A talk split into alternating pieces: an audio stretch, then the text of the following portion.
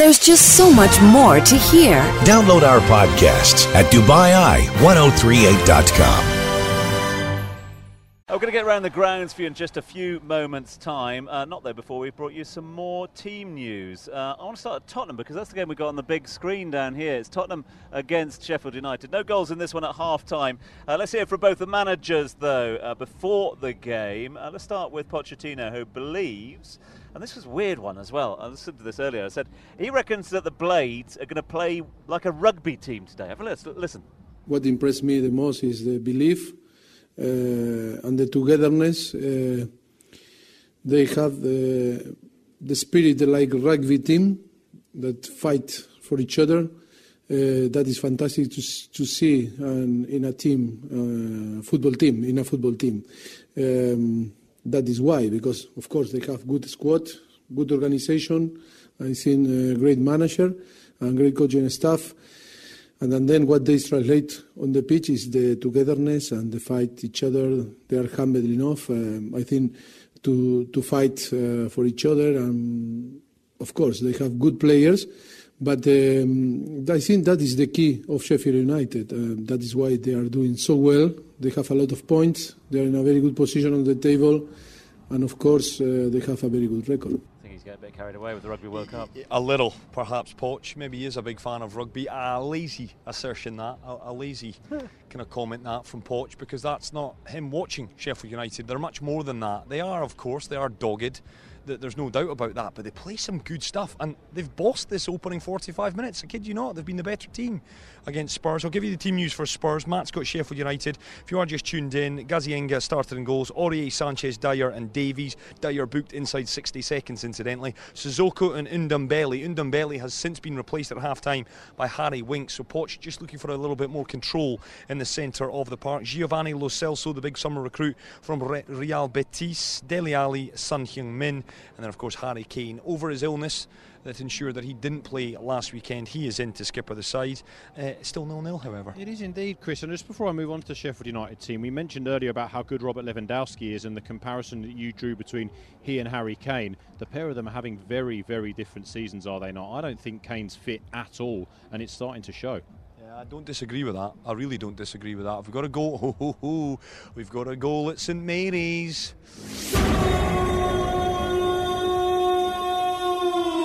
At least I hope we've got a goal because we've just played the Sting. Yes, Southampton are level. I know we've got a lot of Saints listeners out there, and it's great work down the right hand side. This evening. And there are a few. Yes, you're right. Barasti is, of course, home to the Southampton Supporters Club. It's great work down the right hand side. He's got no right, I think it's maybe Nathan Redmond, to get to the byline. He does just that, however. Seeing a replay of this one again, it's not. It is Sofiane Boufal. I think he's come on at the break.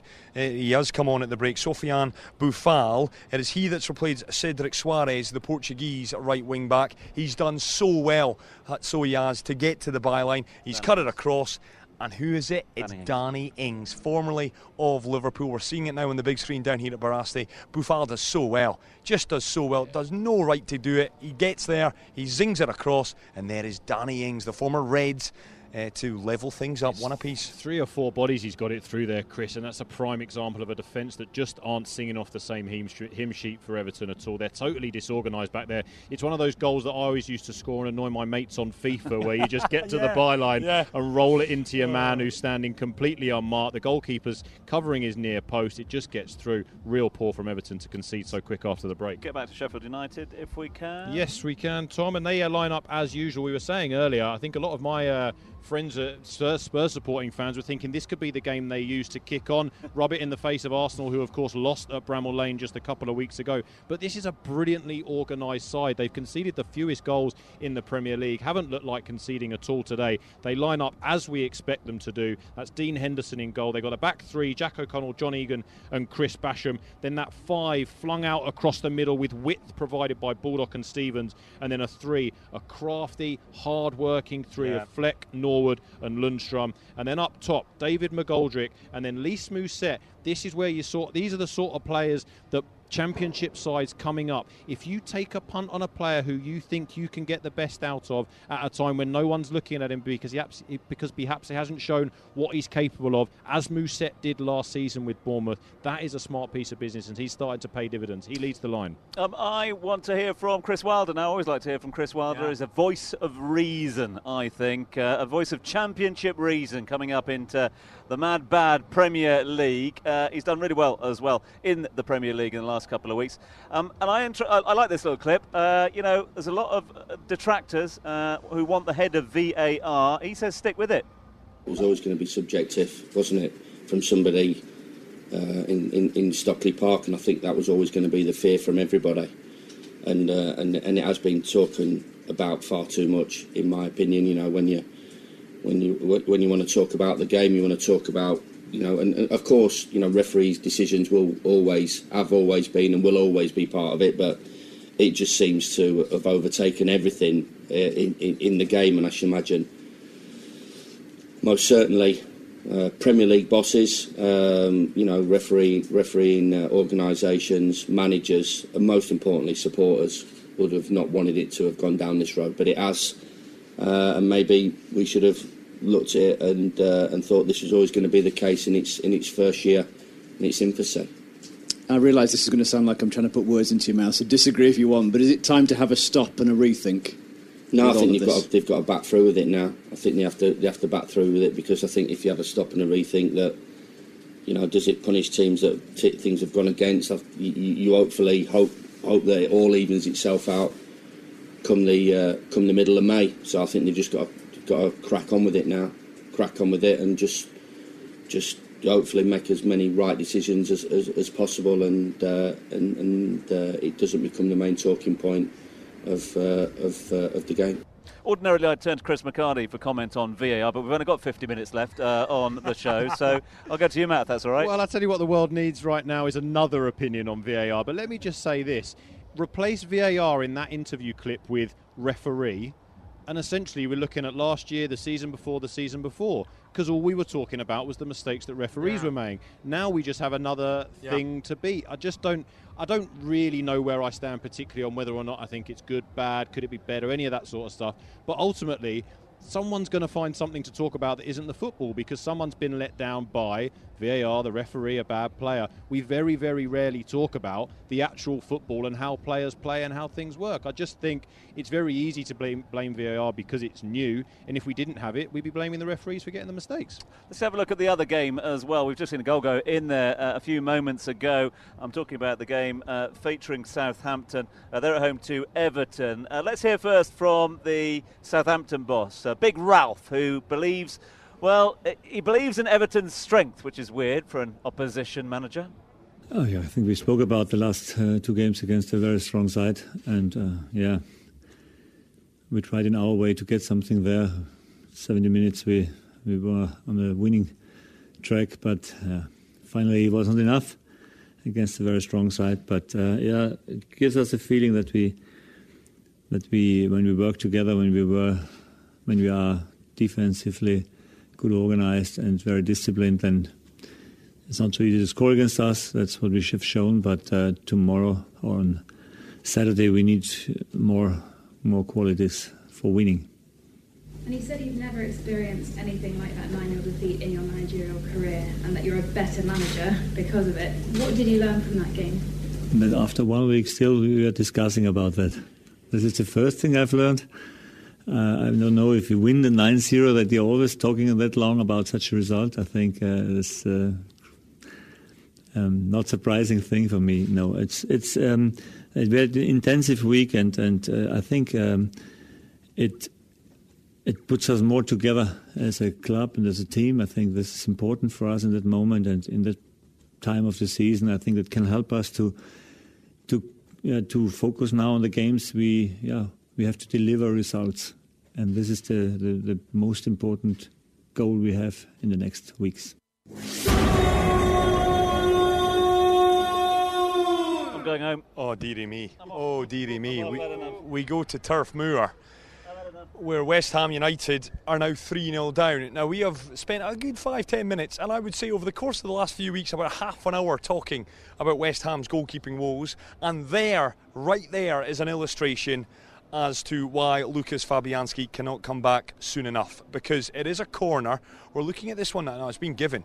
It has been given, and this is as bad a goalkeeping error as you're likely to see in the English Premier League, and I truly mean this. It is a corner from the far side, the left-hand side, and it's one of those. It's one of those tough ones. It's swung in. They've obviously looked at Roberto, and you can bet your life Sean Dyche and his analysis team have looked at Roberto, get it on top of him, make him work for it. They've done just that. They've surrounded the keeper, they've sent one in. It's an in swinger, and Roberto wants none of it. He tries to punch it, it skiffs off his knuckles and into the empty net. It is a woeful goal. Matthew Fortune would have done better mm-hmm. than that, and he's a terrible goalkeeper.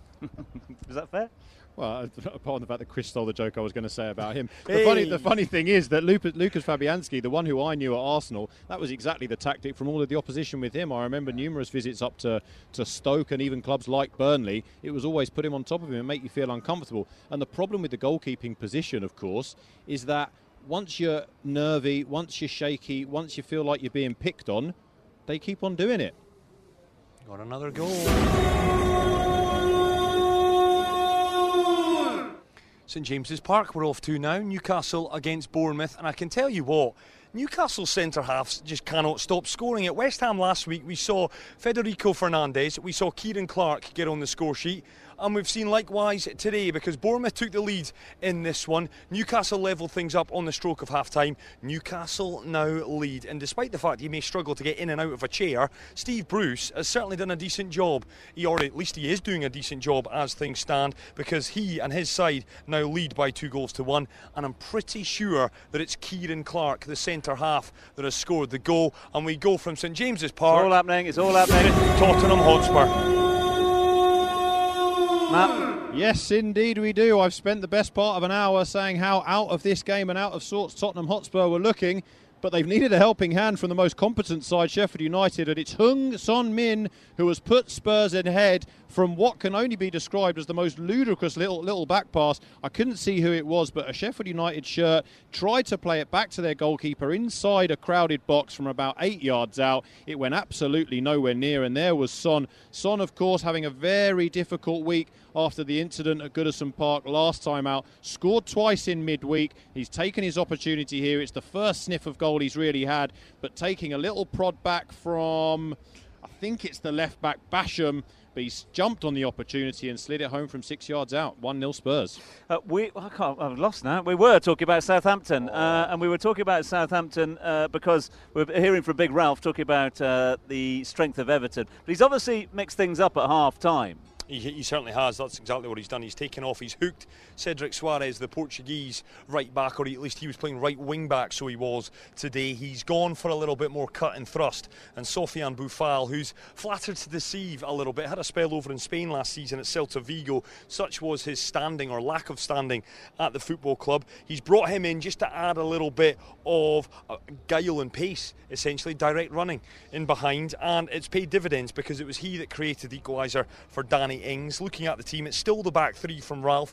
He likes a mobile front two. He liked that at RB Leipzig with Timo Werner, of course, one of those. He's got Danny Ings and Nathan Redmond, and then he's got uh, James Ward-Prowse, uh, Prowse, sorry, uh, Romeu and Stuart and uh, Armstrong. There is midfield three. Uh, Djenepo and Soares were the fullbacks. It's now Boufal and Djenepo. The big summer recruit from Belgium was Djenepo. So it's working as things stand. It's one apiece, and if they can find a winner, then all will be well, at least for this week, down at St Mary's. It's interesting to see how Everton would bounce back after oh, what we've got was another goal. What a, a goal that is!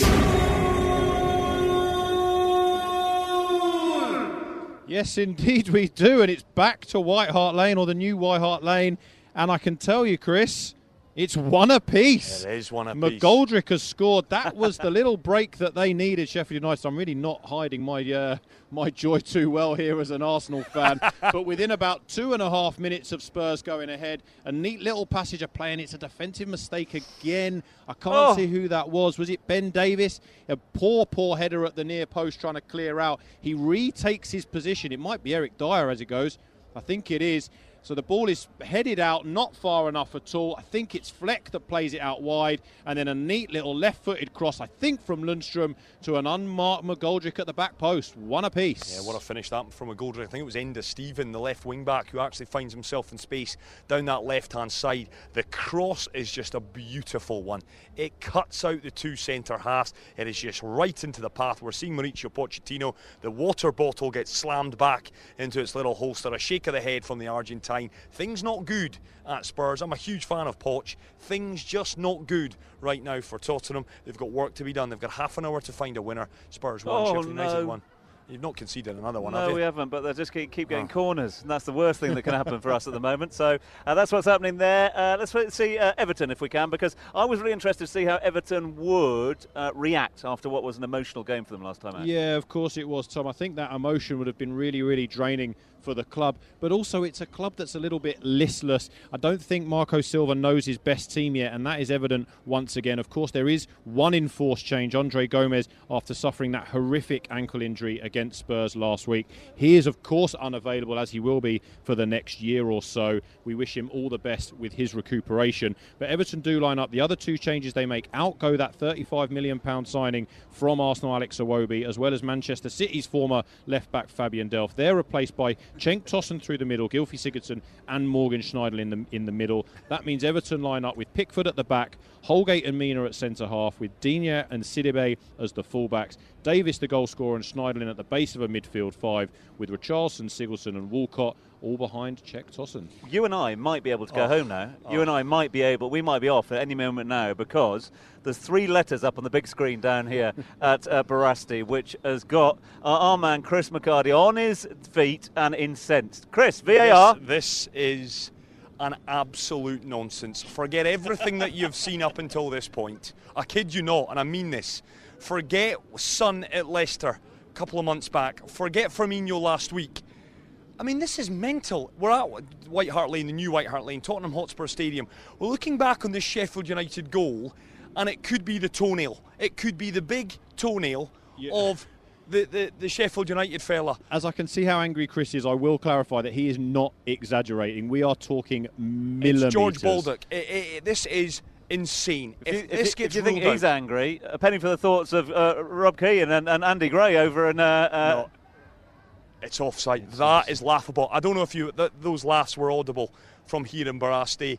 That decision there beggars belief. Now I owe Andy and Richard Keys a big apology. They can go to town on this later tonight. A shrug of the shoulders from Chris Wilder. They've actually showed it on the big screen as well. That's interesting because they weren't doing that when I was back home. That is laughable. Utterly laughable. And let me tell you what else is laughable. It's taken three and a half Oh, minutes disgusting. to put that together. I mean, this is a game that is thrives footballers just because of its excitement all of the time. But you have sucked every possible drop of excitement out of what was a pretty important goal for Sheffield United to score there. Three and a half minutes. VAR was brought in to correct clear and obvious mistakes by the officials. I'm sorry, if it takes three and a half minutes and a millimetre ruler to decide whether or not something was clear and obvious, it quite frankly wasn't.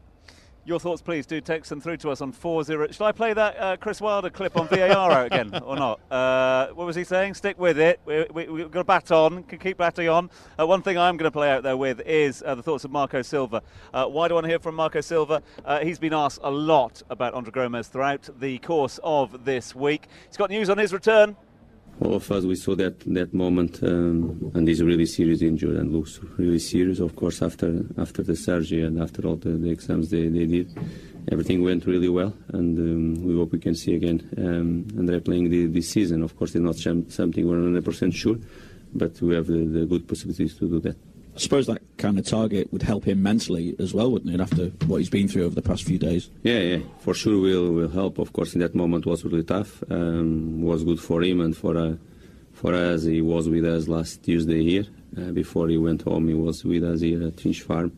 Some minutes is good for us, for our group to, to stay some minutes with him, for him to feel the, the that support uh, as well. And Andre is strong. We'll keep strong for sure, and we'll become stronger as a as a player.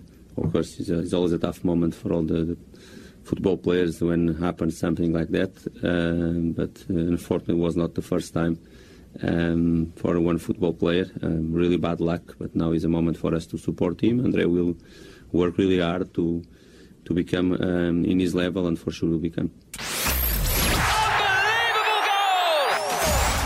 Grill, live from Barasti, where the game is always on. Just remind you of the scores on the doors as they stand. Chelsea winning the points a little earlier on against Crystal Palace, beating them by two goals to nil. Uh, Burnley are smashing West Ham, have been dire uh, in the uh, first half and the opening part of the second half. They lead by three goals to nil. There will be more goals in the next 30 minutes there, I can guarantee, because I'm watching the game uh, from a position down here at Barasti, and they are just peppering the woeful uh, West Ham keeper, Roberto, who's just been appalling. Uh, let's go to Newcastle. Uh, Newcastle lead Bournemouth by two goals to one. Southampton and Everton in one apiece. Uh, and Tottenham against Sheffield United. Well, we thought it was 1 1. We did think it was 1 1. VAR got involved. Three and a half minutes is what it took VAR to prove. And I've said so on Twitter there. They had the rulers out, they had the protractors out. They had about 16 people probably poring over a screen miles away from the stadium. And they've ruled, and this is no exaggeration, no word of a lie, that the right wing back, George Baldock, who was involved in the goal, uh, he was like third, third generation involved in the goal, that his big toe, and when I say big toe, I'm not exaggerating. His big toe is offside. They've had the yellow lines across the pitch. Now, one or two of you out there may say, well, hold on a sec, Chris. Offside is offside. Please, give me a break.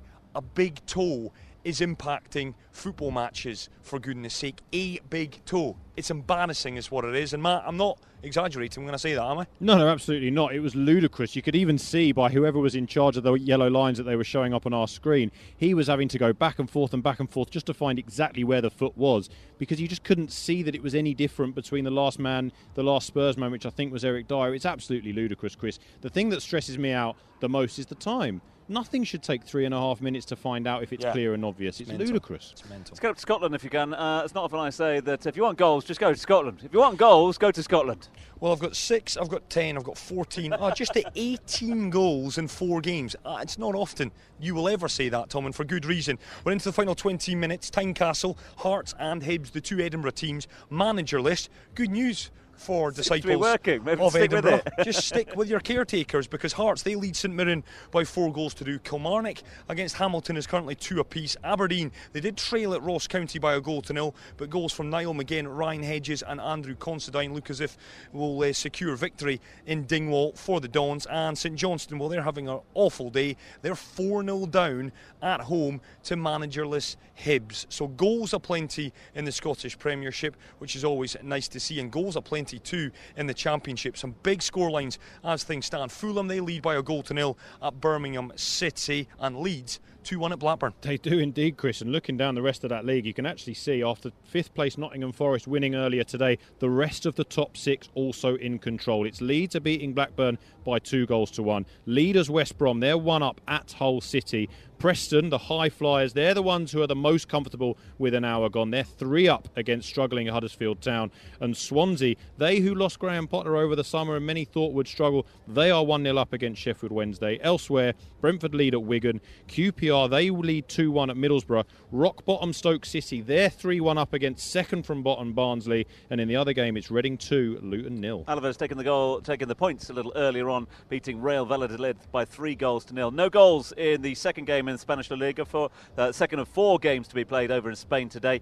Uh, nil nil between Valencia and Granada at the moment. Real Madrid are in action at 9:30 this evening. At midnight tonight, it's Barcelona at home to Celta Vigo. German Bundesliga, loads of goals. Yeah, forget Scotland. It's Germany where you should be watching. Five goals in the match between Mainz and Union Berlin. Of course, Mainz beaten 8 0 last weekend by RB Leipzig. They were 3 0 down in this one at home to Union Berlin, despite the fact Union Berlin were 3 0 up inside 51 minutes. There was a nervous end to that one. Union Berlin, who were victorious in the Berlin Derby last weekend, they've picked up yet another three points. David, Va- David Wagner, the former Huddersfield Town boss, he's now in charge at Schalke. They were leading for a long time in this one in their home match against Fortuna Dusseldorf. I can tell you that one has finished. Schalke 3, Fortuna Dusseldorf 3. Hertha Berlin beaten, as I say, last week by their city rivals. They've been beaten again today. They've lost 4 2 to Julian Nagelsmann's RB Leipzig. Timo Werner, two goals for him. Kevin Kampl on the score sheet, as is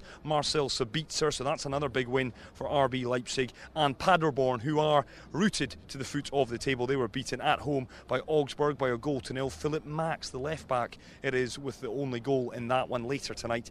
It is Der Klassiker. It is Bayern Munich against Borussia Dortmund. And as things stand, when you look at the Bundesliga table, it is Borussia Mönchengladbach who lead the way on 22 points. RB Leipzig, oh. whether you love them or not, one point back on 21 points. I know I sound like a stuck record, but this Roberto in sticks for West Ham is just shocking. He can't hold on to a ball. Penny for the thought of Manuel Pellegrini. We're seeing pictures of him at the moment. Oh. I mean, have a little look at the have a little look at the highlights reel after this one. He, he cannot hold a ball. It's extraordinary. Anyway, that's just an irate West Ham fan Where's this one? This one, Tom, thank you very much. This one comes at St Mary's. Southampton got themselves back into the game just after the break, but it is Richarlison for the visitors. Everton themselves struggling nice down finish. near the foot of the table, who has put the Toffees back in front. Oh, a very, very well taken goal by the Brazilian. A whipped cross from the right hand side. That Sidibe. is from Sidibe bombing up from right back. He has measured across at full speed, often one of the hardest things to do to measure a ball quite like that when you're sprinting. First touch, just in line with the edge of the box, whipping it all the way to the far stick, taking out one, two, three Southampton defenders who are unable to reach it. And there is Richarlison, edge of the six yard box, just beyond the far post, with a calm side foot finish into the goal. 2 1 Everton. Really good finish, that. Torino have taken the points in the early in the Italian Serie A. 4 0 it finished against Brescia, who, as Mercado was saying, are in a world of pain at the moment. Two more games to look forward there. Inter Milan taking on uh, Hellas Verona uh, at 9 o'clock, and then Napoli at home to Genoa. Yeah, and Napoli. Oh, if you want a storyline right now, just head over to Naples because Carlo Ancelotti may well be leaving. You've got a chairman and an owner that's trying to sue his own football players, all because they did not want to go on a training camp that he had set up. He's far from happy, is the Napoli owner right now. All is not well at that football club, and I would suggest that if they lose to Genoa a little later this evening, that Mr. Ancelotti may well be handed his P45 in midweek. it's a fascinating story because I do think you're being a little disingenuous there to the Napoli players. The story is that the chairman, De Laurentiis, actually told the players after a game that they were not going home and they were coming with him. He walked into the changing room after a recent defeat, and this is after they'd already been at a training camp that they found out about through the press. they arrived for work. It had been in the press that day that they were not going to be allowed home. They were hauled away, dragged over the coals, given some extra training, didn't work, lost the next game, and in the dressing room after the game, the owner comes down and says, You're not going home tonight, chaps. You're coming with me, essentially back to camp because we are putting you through your pace again. It's an awful situation. Very, very strange, Napoli. It's one of the most I think interesting, intriguing clubs in uh, in Italy for sure. Anybody that's seen the uh, the recent Diego Maradona documentary, just to really get a feel of what that club means to that city and the mechanic mechanisms behind yeah. how it operates, it's absolutely fascinating. And it's a club that that really deserve more success than they've had over the last few years. They've been knocking on that door. They're just up against such a phenomenal force in Juventus, and it's a shame to see it unravel as it is. Uh, we will take a short break when we come back around the grounds again, and we will have news of any goals. This is The Grill. Join the conversation. Tweet the team at Dubai Eye Sport. Oh, no, Ben, you can't do that. I know you told you to, but I know he told you to, but it's got to be a sort of. It's all right, Ben, just fine. It, they, they gave it, but Chris, two, three letters. Yeah, VAR again, and lightning might just strike twice at the Tottenham Hotspur Stadium. Haha! Thankfully, Saints has prevailed. It's my you, heart was in my mouth there. I think Benj is our lucky, our lucky. If he just plays the goal sting, then it'll stay. You know. Yeah, that's exactly it. It's piped through the referee. They can't change it once Benji hits the goal sting. But extraordinary, extraordinary game of football at the Tottenham Hotspur Stadium. We saw a goal, a legitimate goal. Let's be frank, a big toe. I'm not having it. A big toenail offside. Ruled it out everyone having a field day on social media, myself included. Sheffield United, if you are just joining us, have actually just levelled things up. Tottenham were leading by a goal to nil through Heung-min Son, and George Baldock has levelled things up. Now, hearts and mouths here because George Baldock, who was involved in the original goal that was ruled out, again does brilliantly to get up the right hand side. His cross looks to be, at first glance, to be headed in by Chris Basham, the big centre half. Now, when we saw the replay originally, we are like, oh, oh, Again, big toe, he might be offside. Thankfully, he's not touched it. It's actually gone all the way in. Gazzaniga at the back post, it snuck in there, and Sheffield United are level. There were hearts and mouths. Sheffield United themselves looked a bit stressed. Thankfully, sense has prevailed, and the goal has been allowed. So if you are just joining us with 10 minutes remaining, it's Tottenham 1, Sheffield United 1. Uh, let's go to the rugby very quickly because uh, my day just got worse and worse and worse Saracens. and worse. Saracens, without their England players, away at Gloucester, are beating Gloucester by 21 points to 5 at the moment uh, in that particular game. Uh, we will also get lineups for you for the late game in a few moments' time. Uh, Bath are, are leading uh, Northampton by 15 points to 3. Uh, Quins are leading Worcester by 14 points to 9. Meanwhile, over in the Guinness Pro 14, Ospreys 7, Southern Kings 16 is the latest score there. And Zebre, uh, they're trailing Glasgow by seven points to 24. Top 14, one result for you ahead of the uh, late ones, and it was a draw between Toulon and Montpellier, 19 apiece in that game. And we're getting some team news filtering through ahead of our late. Before we give that team news, though, I just want to break away for another little bit uh, of audio with a man that you caught up with midweek, uh, Mr. Chris McHardy, and a man that I had the opportunity and the pleasure to spend a bit of time with on Thursday evening. Jason McAteer. Now, I it's not that wasn't my first rodeo. I've done a few Q and A's in my time. I've done a few uh, fireside chats up and thing. Um, Jason McAteer has to be one of the great storytellers oh, that I've ever, ever had the opportunity to spend an evening with. He's absolutely brilliant, is what Jason McAteer is. And I go as far as to say everyone lauds Gary Neville, Jamie Carragher for various reasons over in the UK and their punditry.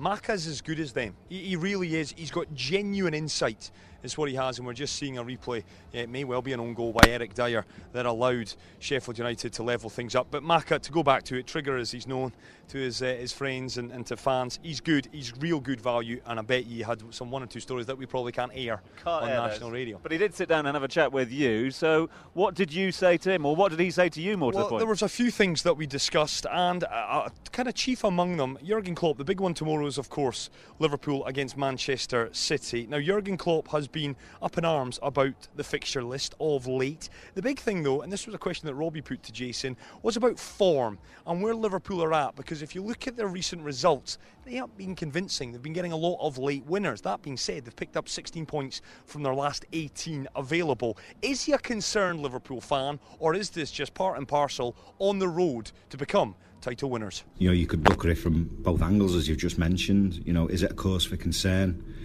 I'd certainly like to keep more clean sheets and not come from behind to win football matches. Of course you would, but there's going to be a time and a place through a season that you're gonna you're gonna have to do that. And what they're doing at the minute is not something that is just you know arrived at you know at the football club. It's something that's taken years of preparation, understanding, um, hard work.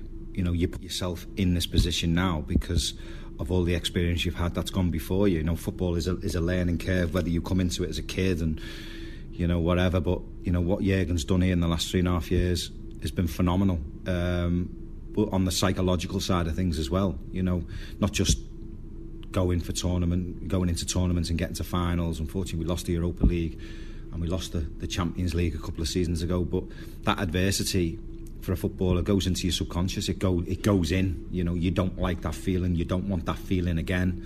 Um, to reach a final, take certain qualities, physically and mentally. You know, winning football matches is a great feeling. It's the best feeling um, for a manager for the psychological side of the game. It's very, very important that you do challenge, uh, you do win things, you do get to finals, um, because that becomes a mentality.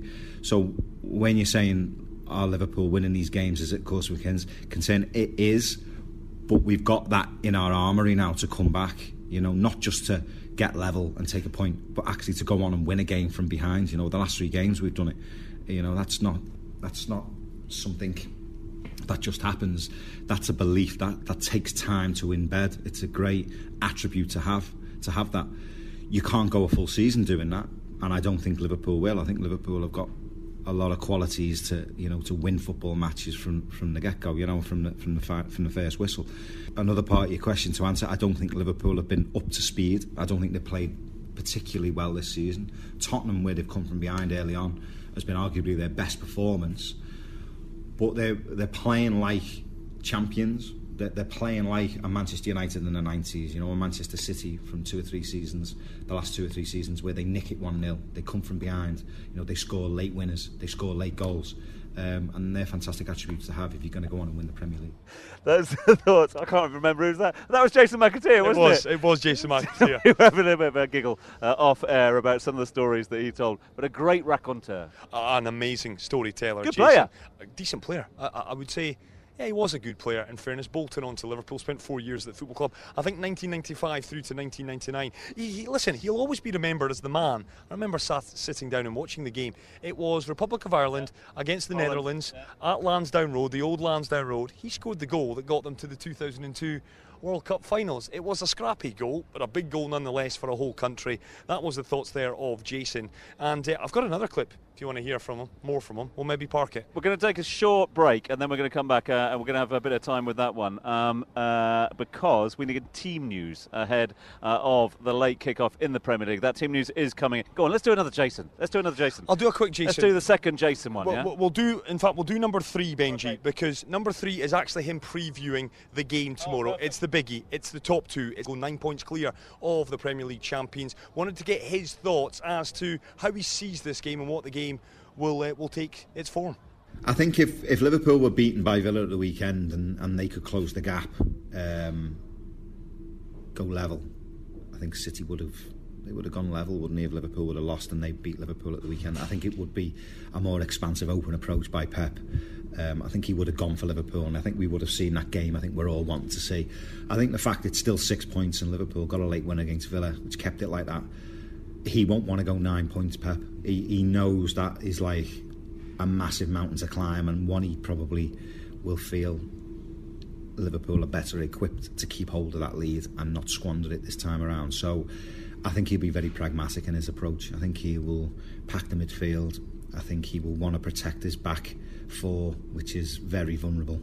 Um, I'm not a lover of, of any of his back, his centre halves not having Stones, not having Otamendi. I think Laporte needs a, a Van Dijk alongside him, needs a Koulibaly, and just get the best out of him. Obviously, Fernandinho's playing there, which I think is a blessing, but I think he'll want to protect him um, against a, a, team at Anfield that just blows teams apart at times. With a thumb three, it usually turns up in games like this. So he'll know the importance of not going nine points adrift, and I think he will um, he'll be quite pragmatic in his approach. So, in saying that, I don't know whether we're going to get the. I don't know whether the gloves are going to come off. You sound like a man who's tipping Liverpool. Listen, I, I, you know, this season I wouldn't put anything past Liverpool. You know, I've seen them where they played terrible and they've got the job done. I've seen them when they've blown teams apart and they can't find an answer, and then all of a sudden they do. I've seen them turn up against Tottenham and blow them away. Arsenal blow them away. Um, you know, I don't want to talk about the title but I just I've just got this feeling it's ours to uh, it's ours to lose this season. This is the grill on Dubai Eye 103.8. Yeah, you are, and we've got a few moments left just to put in the picture of some games to look forward to a little later on this evening, and more so than our late kick-off, which uh, a number of uh, the grill panelists will be looking on intently at. Uh, at. Uh, let's get some team news for you in a few moments' time. Uh, let's start with Brendan Rodgers, uh, who, despite much speculation, is apparently very happy at Leicester. If you work well, it, it's a natural consequence. What happens in this game, you know, you'll get linked to to, to other jobs. Uh, people talk about me being, you know, at times you, you're linked to top clubs. I'm already in a top job. It's a fantastic club. It's a great job for me uh, in this moment with the with the ownership that we have here, with the players I have, and I'm absolutely loving every every minute of it. Um, all the all the gossip and speculation around it, whether it's for you or against you, it's a part of the game. When you are a manager, you, you always have empathy for another manager because you understand the pressures, uh, you understand the climate that we work in. Um, so so yeah, I, I, I get all of that. Um, but but what you normally do as a manager, you really focus on what you can control. You know, you know, I'll be, uh, you know, he's a proven coach, he's an experienced coach. Um, so he'll be focusing on the performance of the team and try to not get so much involved in all of the background noise that goes on. So those are the thoughts of Mr. Brendan Rodgers. What about his uh, opposing manager today, Unai Emery? Uh, penny for the thoughts of Emery at the moment. Uh, he reckons that today is a chance for his team to get back on track. Brendan Rodgers is a very good manager and he is doing a very good work. Uh, he did here in, in, in, England with Swansea, he did, he did here in, in Liverpool and then in, in Celtic Glasgow. And now, really, uh, he arrived here last year and, and his, his team uh, was improving uh, progressively, and, and this year I think it's no surprise for me. It's uh, a very very good team, very good coach, and they are very organized team. And then uh, the football, we are we are uh, taking a, as as a good moment, as a uh, sometimes bad result, and the most important is uh, to keep the balance. And I think as a coach, I learned that to, to be in, in my mind with that, balance when we, when we win, when we lose. And now it's the same. And also, uh, for me, it's not play tomorrow under pressure. It's play under are very big opportunity for to, to change uh, that moment for us. We are drawing the last matches, and, and uh, we, can, we can see that matches uh, we didn't win, it's negative, but we didn't lose, it's positive. positive and we are in the balance. But uh, really, when we are in one team uh, as, a, as Arsenal, uh, we need to win more than, than, than draw and than lose. Uh, we want, we'll get some team news for you in just a few moments' time. Uh, there has just been an incident down at the Burnley West Ham game. Yeah, I tell you what, Tom, West Ham supporters, your day has gone from bad to worse. You trail by three goals to nil, and this isn't good because he's not long back from a long stretch on the sidelines. Manuel Lanzini, who had that cruciate knee injury, he's been stretchered off. Now, I didn't see the incident, and I'd be speculating wildly to say that's another knee injury, but it didn't look good. There was an awful lot of medics around the little Argentine, who, of course, lest we forget, played down the road in Abu Dhabi for Al Jazira for a season. He has uh, been stretchered off. It's not good at all. So West Ham, they are down by three goals to nil, and they've just seen their little pocket dynamo uh, stretchered off as well. The day has gone from bad to worse. Indeed, it has. Let's get team news for you for the late kick-off. Yeah, I'll start with Leicester, and this is a bold selection from Brendan Rodgers. Kasper Schmeichel's in goal. It's the back four you'd expect: Pereira, Evans, Soyuncu, and Chilwell. Wilfred Ndidi. I've said it for our best part of a year. The best holding midfielder outside of I want to say a kind of true top six side, a, tr- a true kind of behemoth, if you will, of European football. Then comes the real fluent four, the quartet of Perez, Tielemans, Maddison, and Barnes, with a little Duracell battery up front. Jamie Vardy doesn't stop running. He has scored eight in nine, is it? I believe so. Against Arsenal, he fancies it tonight. That is an attacking lineup. It absolutely is. It's it's really smells of a manager that thinks he can really lay yeah. something down here. I was disappointed with Leicester earlier this season against Manchester United. I thought that was a big opportunity for Brendan Rodgers to get one over on one of those traditional Big Six clubs. I was more impressed with them at Liverpool, but of course they lost again. This is another opportunity for them against a woefully out of sorts Arsenal, an Arsenal side that managed to complete one pass into the area against a very very poor Portuguese side on Thursday. But it's a change in formation for Unai Emery. I know he likes to flip flop around with who he plays and how he plays. Of course, still missing Granit Xhaka. He is unlikely to wear the red of Arsenal, I think, again, let alone again this yeah, season or this month. Really? And there's a yeah. shortage of central midfielders. So as a result, Unai Emery has gone with what I think, although it's listed as a 4 4 2, I think he's going to play three at the back, and that's Rob Holding, David Luiz, and Callum Chambers. He'll play two wing backs of Hector Bellerin and Sead Kolasinac. The midfield two at the base will be Lucas Torreira, massively underused, massively underutilised this season. He'll go alongside Matteo Guendouzi. Ahead of them, Mesut Ozil will play in the 10 with a two man leading front line of La- Alexandre Lacazette and Pierre Emerick Aubameyang. It's not often you see see those two together. And without Nicolas Pepe, I think it'll be two straight down the middle.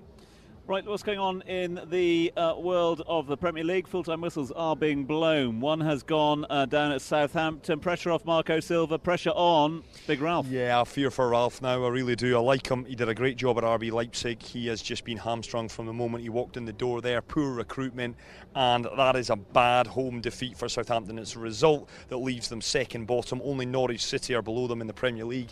And poor Ralph, I think he may well be out of a job come Monday. I really do. Full time at London Stadium?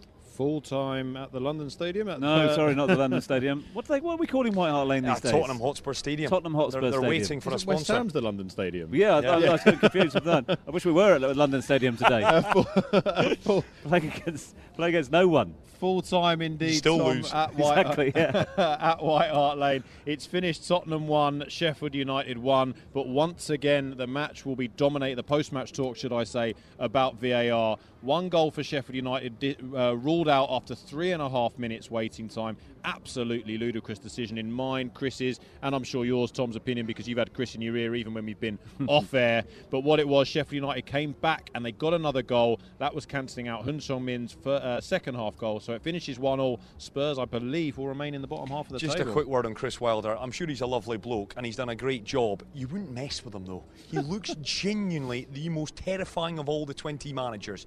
If he gets angry, you'd be you'd wilt if Chris Wilder got angry. I think. There's finally another name in the hat alongside Sean Dyche for the which manager would you like on your side in a fight discussion. It was interesting though. I was just watching him going onto the pitch uh, at the end of uh, the game there, and it looked like he had a bit of. Uh, oh, he's not happy. He's still. A, he's not happy, but B, he seemed to be doing a lot of gesticulating towards Son as well. So I don't know if that's yeah, something that. Yeah, I had my eye on that, Tom. There was a couple of incidents where Son was thought to have gone to deck quite Ah, easily okay, right. in and around the Premier League. Whether or not he was looking for the penalty until he hit the deck and then thought, oh, I might make the most of it here because he was certainly asking for it. I don't think any of them were particularly dives. One, he kicked the floor, so probably thought he clipped an ankle. Another one, he was crowded out. They definitely weren't ones that you've seen given, but I think he was probably looking. Uh, we are just seeing images of Messrs. Keys and Gray, and guess what they're discussing, Chris McHardy? Oh yes, the hot topic of the day. And they're, listen, they're right here, uh, and maybe they've been right all along. Maybe there's a reason why they're there, and I'm here at Barasti. I don't know, but they are talking VAR, and they're. I mean, eh, look at it. I, I mean, I appreciate we're on radio. It's a toe, for goodness' sake. Sheffield United, Chris Wilder, they could have and perhaps should have come away from the Tottenham Hotspur Stadium with three points and not just one today. It is yet again front and centre VAR. I'm sorry.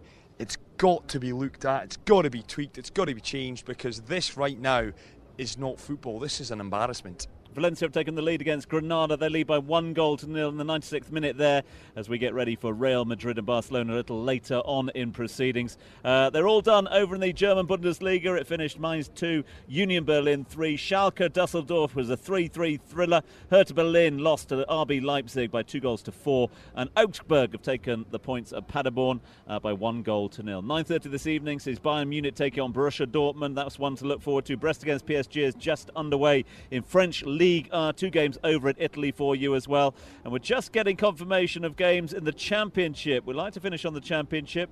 Uh, some big score lines coming in there, none more so uh, than uh, the 4 2 victory, it seems, although they're still playing according to my watch. Uh, Barnsley against Stoke, a Stoke victory away. Yeah, Stoke win for Michael O'Neill, the new manager who has replaced Nathan Jones. He's come in from Northern Ireland. He will continue to manage Northern Ireland through their final two World Cup qualifiers, sorry, Euro 2020 qualifiers. But that's a big win for him. Goals galore. Big win for Reading. Big win for Leeds United. Fulham, they've been victorious at Birmingham City. Elsewhere, West Brom, they will stay top of the Championship. They are 1 0 up at Hull City. Preston have beaten Huddersfield by three goals to one. What on earth happened at Hillsborough? Swansea were home and hosed at 1 0, finished two apiece. They did indeed, and they were they, they were pegged back to one all at eight in the 81st minute. The 90th minute, Sheffield Wednesday went two one up, and then in added time, on top of added time, Ben Wilmot smashed the draw back for Swansea. Two two, it finished. Fascinating day of football. Aberdeen are up to third in the Scottish Premiership, uh, and of course, there's plenty more to look forward to. We're out of time as we usually are here on the show. We could talk for another three hours, but we might just settle down and watch what is going to be a fascinating game. Shall I ask an Arsenal fan about a little prediction? Oh yeah, absolutely. I think Arsenal will get hauled over Brendan's knee and given a bit of a spanking. I think. I think it's going to be humiliating, and that will be the end of Unai Emery's reign come Monday. I think it's going to be a fight between Pellegrini, Hasenhüttl, and Emery to see who's out the door first. Yeah, yeah. I'm certainly not looking forward to the next. Just couple avoid of the inbox. yeah, turn away. Take a day off. Yeah, Leicester win for me as well, Yeah. Tom. I do. I fancy them 2 0 tonight. Uh, big thanks to both of you. Our big thanks to Mr. Matt Fortune and, of course, Mr. Chris McHardy, fellas. Thank you. Top stuff. Thanks, Tom. Thanks, Tom. Big thanks to all the team uh, on the ground down here uh, at Barasti for keeping us on air. And thanks to all the team back in the studio. Big crowd down here at Barasti uh, now. They're all settling in for an evening of sport. Do come on down here if you want to watch your sport, be it football, rugby, or much, much more. Uh, that was the grill. We'll be back next weekend between the hours of 6 and 9. Goodbye. There's just so much more to hear. Download our podcasts at DubaiEye1038.com.